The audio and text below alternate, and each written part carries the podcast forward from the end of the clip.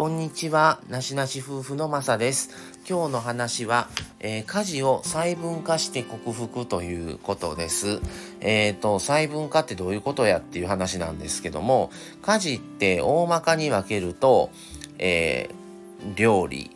掃除、洗濯だと思うんですね。でも、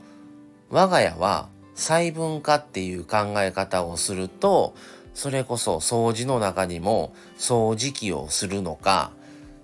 トイレ掃除なのかお風呂掃除なのかとかあとは料理でも作る食器片付けるとか買い物とかそれこそねあと洗濯でも干す畳むとかまあいろいろそういうふうに細かく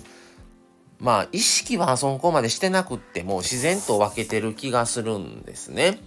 でその中によってマサがやるのもあればマミがやるのもあれば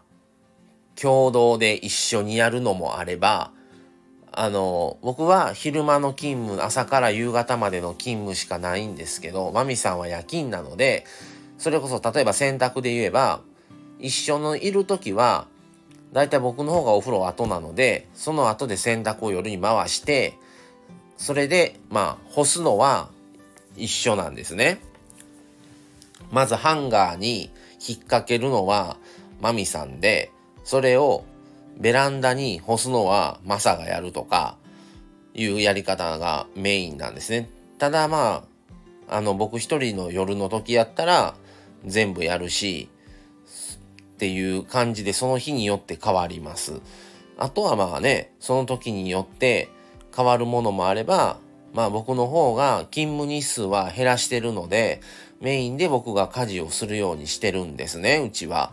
でまあ家事が少ない分仕事がね多いので負担があるだろうと思ってまあ仕事の方にまあメインでマミさんがやってもらって僕がまあ家事をメインにしつつ仕事もまあ僕は正社員じゃないのでパートで働ける範囲で働いてっていう感じでトータルで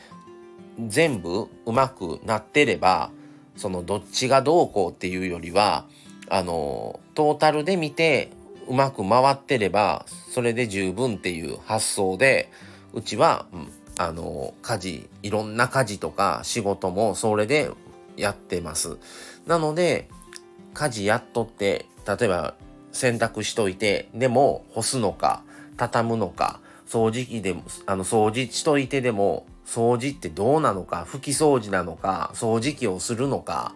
それともお手洗いとかお風呂とかいろいろあると思うんですね。っていうふうに全部やっぱその中でも不得意得意不得意ってあの前回もお話ししましたけどやっぱりそれぞれあると思うんですね。でまあ僕も一応一人暮らし長かったからどれも基本的にはできるんですけどそれでもその中でも割と得意なのとあの得意とか好きでやれるものと正直あんまりどっちかってしたくないっていうものもあるんです。ただ自分で言うのもあれですけど自分の場合はやるやるのはどっちかやったらあんまりしたくはない。でも放置するとその汚れが溜まってきたり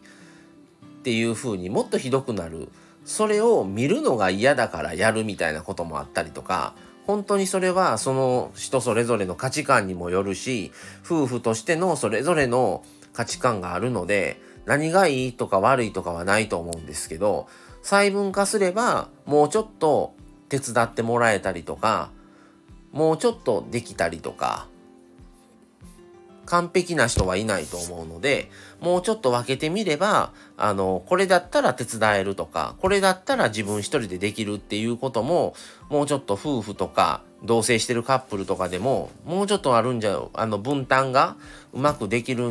比重の割合がねどちらか一人の方に負担ばっかりいってるわけではなくてうまくバランスが取れるんじゃないのかなと思ったりはあのしてうちはそういうふうに考えています。のでぜひよかったらね、家事全部を一括りとか、料理、洗濯、掃除っていう大枠だけではなくて、そっからさらに細分化して考える方がやりやすいのとか、家事をするっていうことに対しての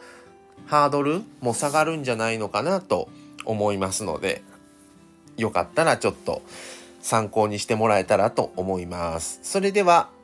えー、今回は家事を細分化して克服っていう話をしてみました。それではまた次回をお楽しみに。それでは失礼します。さようなら。